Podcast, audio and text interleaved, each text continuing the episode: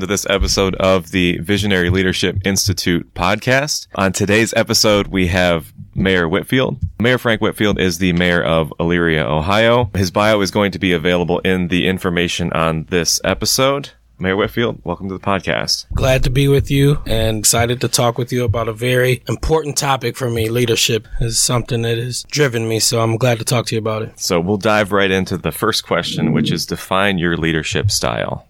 In terms of how I would define my style, would probably be courageous, visionary innovator. And a part of how I see things, I'm always looking for new and innovative ways to get things done. I'm driven by a sense of purpose and that vision is molded by that sense of purpose. One thing I've just learned, I didn't know this was a part of my makeup is that courage has been a theme throughout my journey. I don't think when people are being courageous, they intend to be courageous. I think they just are faced with a fear and are willing to overcome it, you know, and throughout my journey, whether it was running for office in itself, to me was a step of faith. But I realized in retrospect, it took a lot of courage. Some of the conversations you have to have with the individuals you're leading, I noticed a lot of managers are afraid to have courageous conversations that really are necessary for growth. And I've always felt comfortable getting uncomfortable in those conversations. So courage has been a big theme, I think, throughout my leadership that I don't think I really realized until recently. I think I just have been on a mission and people have come to me and said, man, you're really courageous, man. And I just like, what do you mean? And then they kind of share, well,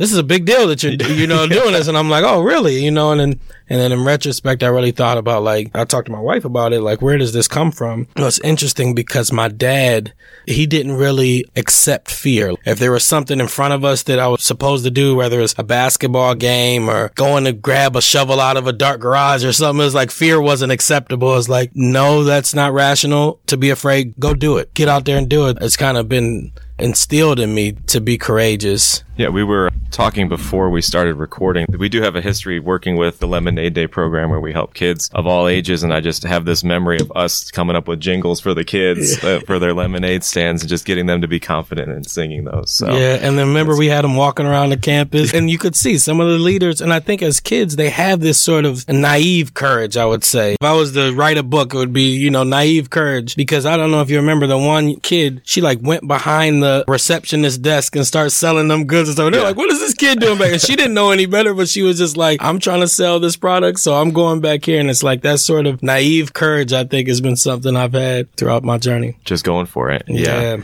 If you could have dinner with any leader, who would you pick and why? That's a great question. So I'll do dead and alive, okay. you know. So alive, Barack Obama owes me lunch. I've had a couple interactions with him that have been cut short, so he owes me lunch. I'd like to talk with him for sure. I have some thoughts I'd like to share with him, especially being in his political environment, kind of hearing his perspective of how he navigated some of these politics when he was in Chicago. And, you know, there was a journey for him and he had to deal with some of the local politics to get to where he was. And I'd be interested in hearing his thoughts on those. I'm a big Tony Robbins fan. And so I would love to spend some time with him. Gary Vaynerchuk, I would like to spend some time with him. I know you said one person. I'm naming a bunch of folks. Robert Smith, black billionaire. I would like to talk with him. Yeah. So those are some of the folks I would like like to spend some time with talking just about innovation and leadership and, you know, with Tony Robbins in particular talking about he's kind of got this kind of radical leadership style where it's like really overcoming your fears and digging deep and seeing what's inside of you and pulling out that warrior in you as well as pulling out that gentle spirit within you. I'm all about holistic sort of leadership and like being in tune with yourself, being self-aware. And I think that's something Tony, I would love to spend time with him on that. With Robert Smith, we'd probably talk about just industry and finance finance and entrepreneurship, where the markets are going and, and what it's been like for him to navigate spaces. And then Dead, I would love to have had lunch with Albert Einstein for one, you know, as someone who was thinking a lot differently than the majority of people around him. How I think Nikola Tesla would be another one similar. You're thinking about things that everybody's looking at you like you're crazy. How do you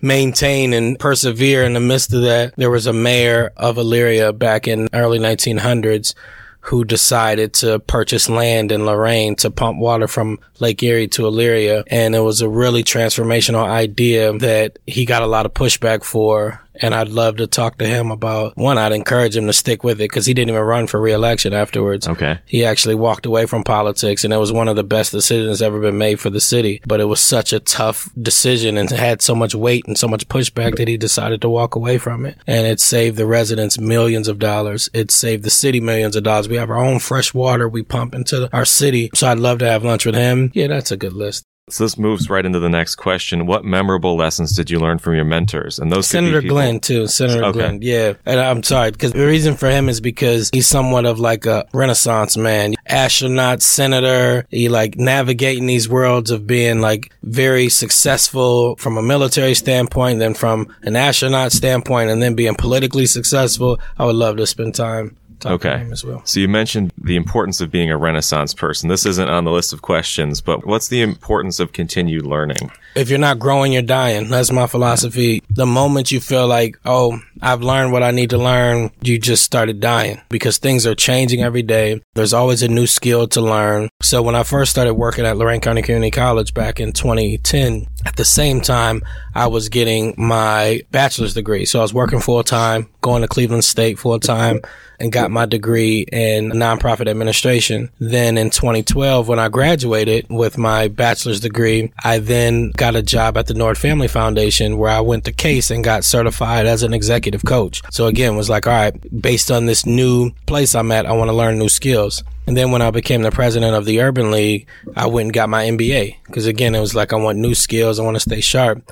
And then since I've been mayor, you know, I've taken some classes. I was fortunate to get accepted into this Harvard leadership program and I took some classes around economic development and some other like general classes just around leadership. I get nervous when I'm not learning. If I'm not taking some classes or learning something, I'm like, yo, something is wrong because I know the world is changing and I know I have so much to grow still as an individual that I know I haven't arrived. So I know I need to keep learning. And how do you make time to make that a priority with your busy schedule? Well, I'm fortunate. My wife, Kalina, is definitely supportive of me. So she has been a champion like throughout this whole journey. When I was working full time and get my bachelor's, we had four daughters at the time. We had two. And so she was always supportive of, Hey, I'll take care of the kids. And so that you can have time to study or sacrifice instead of us going out. I was at the table studying, doing homework. And so she's always been supportive of the journey of those hours once the kids go to bed, putting our heads into some books. And when I got my MBA, it wasn't easy. I mean, there were some hard nights. I mean, some tearful nights of just like,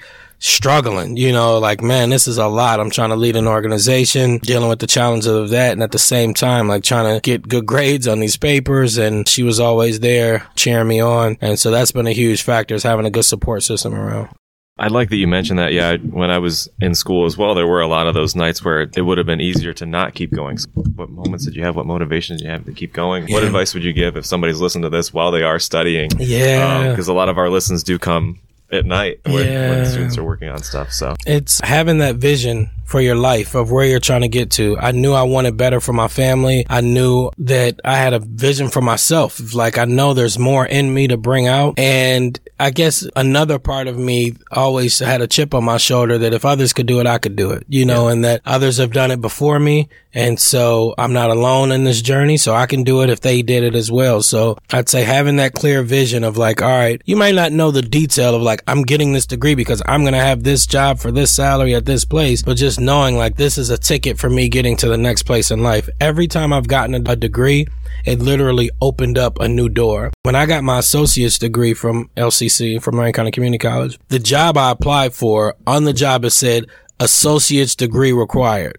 And it was like, it was the perfect job for me. I was a computer instructor and I'm like, I know I can do this job, but sure enough, that ticket was necessary. Mm-hmm. So I showed him that. Boom. I got that. My next gig was a fellowship at the Nord Family Foundation requirement, bachelor's degree. Had that ticket right. I mean, literally got my degree in July and the application was due in September. So it's like that ticket unlocked that door right there. And then as I was deciding to run for mayor, I got my degree. I announced I was running like the last week of April, last two weeks of April, and I got my master's degree in May. It was like clear unlocking a new thing for me there as well. And I'm still interested in continuing on my education as well. But I would say for those contemplating, every time I got a degree, a new door unlocked. Yeah. thinking of that key or as that ticket, that's so important. Yeah. yeah. The next question would be What advice would you give to future leaders?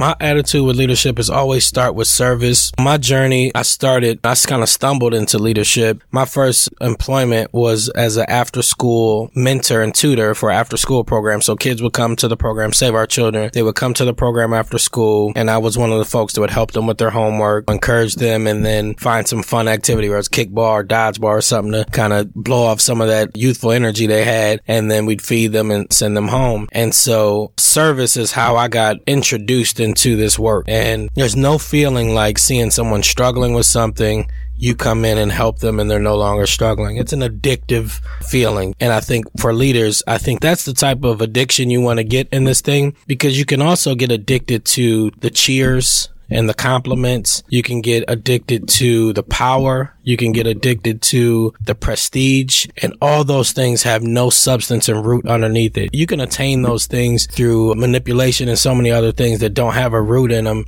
And unfortunately, some people's journey has been more superficial. And I think my thing for upcoming leaders is like start with service. Find a problem in your community. Find someone who's in need in your community. Zero in on it and help them out. You know, whether that's feeding at a local food pantry, whether that's mentoring and tutoring a young person, whether that's cleaning up in your city and in your neighborhood, you know, focus in on a problem, zero in on it and serve and keep people at the heart of what you do.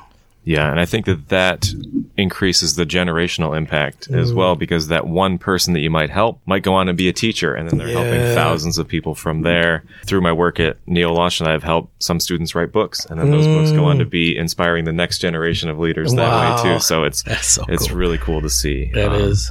Any final advice, anything you want want to leave with our listeners today?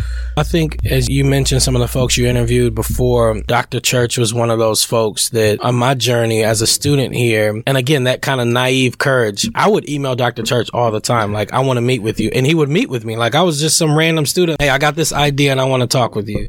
And he would make time for me. And, and now looking back, I'm like, what? Why was he meeting with me? Because I was just a struggling student up here, but he always gave me audience and always was willing to listen to me. And I just would encourage all leaders out there, especially those who are established, to never think that you're too high up to take those calls, take those meetings, take those emails and engage with people. And that's a lesson I learned from him. And I think I've carried that on that when people call my office and they want to meet and, you know, the staff is like, yes, I want to meet with them. I Yeah. want to talk with them. I want to hear their ideas because people like Dr. Church really set a standard for me like that. And he's been a support and a mentor from a student here. And I've made calls to him while I've been mayor as well. yeah. Thank you, Mayor Whitfield, for being a guest on the Visionary Leadership Institute podcast.